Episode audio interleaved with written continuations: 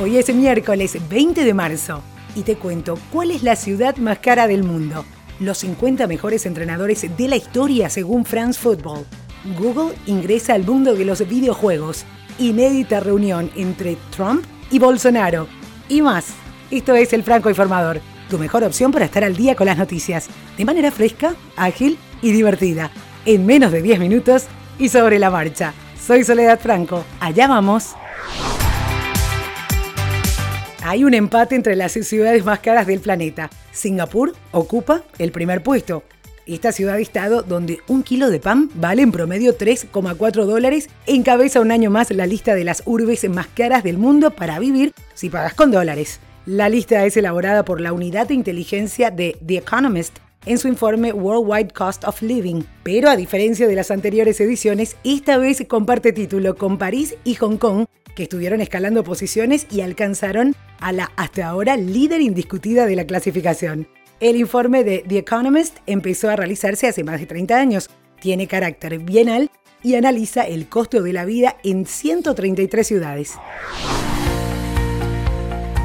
Se llevó a cabo la reunión inédita entre Donald Trump y Jair Bolsonaro. Los puntos más destacados de este meeting entre los presidentes de Estados Unidos y Brasil son el apoyo estadounidense al ingreso de Brasil en la cooperación y desarrollo económico que reúne a 36 países, la asociación de ambos en las áreas de combate al terrorismo y crimen organizado, ciencia, tecnología e innovación, energía, petróleo y gas, el apoyo de Bolsonaro a la construcción del muro en la frontera de Estados Unidos con México y la dispensa de visados para norteamericanos que viajen al Brasil. Coincidieron además en su apoyo al presidente encargado de Venezuela, Juan Guaidó, y para cerrar, intercambiaron camisetas de sus selecciones de fútbol.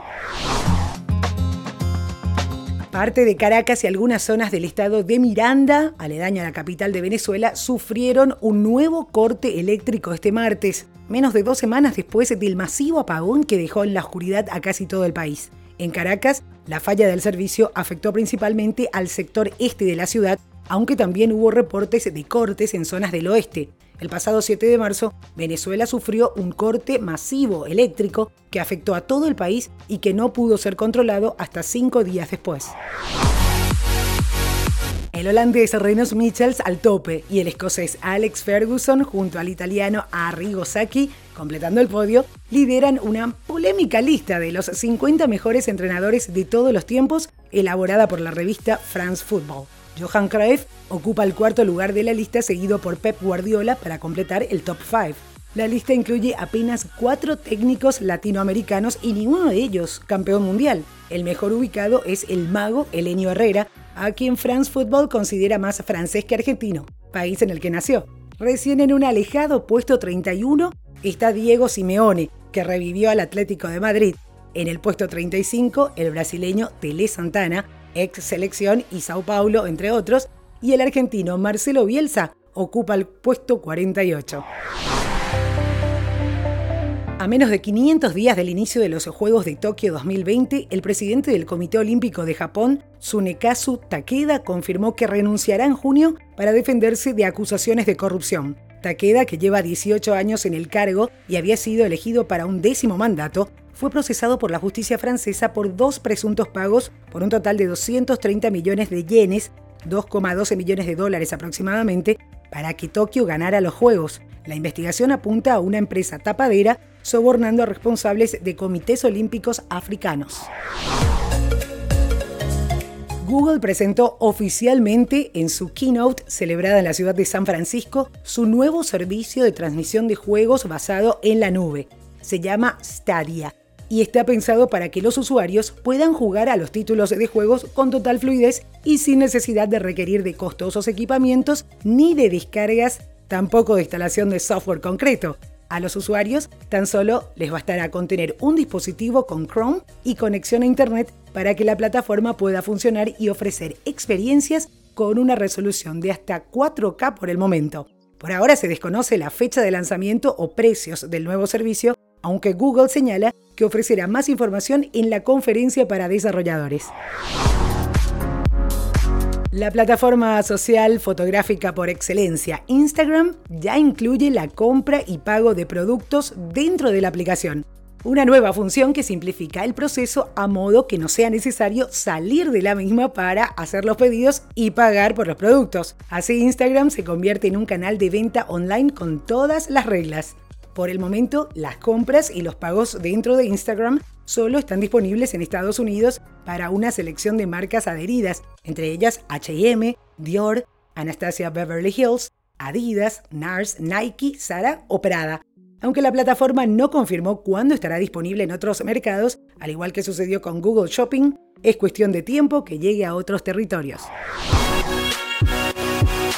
el grupo Media Pro anunció este martes 19 de marzo en Nueva York el lanzamiento de Media Pro Studio, cuyo objetivo será crear, producir y distribuir 34 series en español e inglés con alcance global este 2019. La empresa europea líder en el sector audiovisual busca avanzar un paso más para reforzar su expansión y pasa de ser productora de contenidos a estudio, abarcando creación, producción, financiación y distribución de contenido.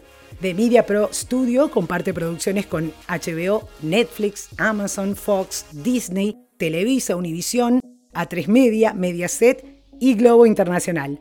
Sus equipos creativos están trabajando en el desarrollo de 200 proyectos en España, Estados Unidos, Gran Bretaña, Colombia, Argentina, Chile, Portugal y Oriente Medio.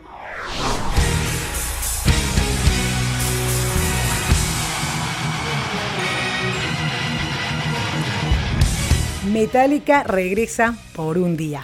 Metallica actuará el 6 de septiembre de este año junto a la Orquesta Sinfónica de San Francisco para conmemorar el vigésimo aniversario de su icónico álbum en directo, S&M. El espectáculo no solamente servirá para celebrar los 20 años de aquel trabajo audiovisual, sino que valdrá además como gran apertura del nuevo Chase Center de la ciudad californiana. Este pabellón, todavía en construcción, será el próximo hogar del equipo de la NBA Golden State Warriors. La información respectiva a las entradas para el concierto bautizado S&M al cuadrado se puede encontrar en la web de la banda. Y como siempre, los links a cada una de las noticias las vas a encontrar en francoinformador.com. Y esto es todo por hoy, ya estás al día con la información.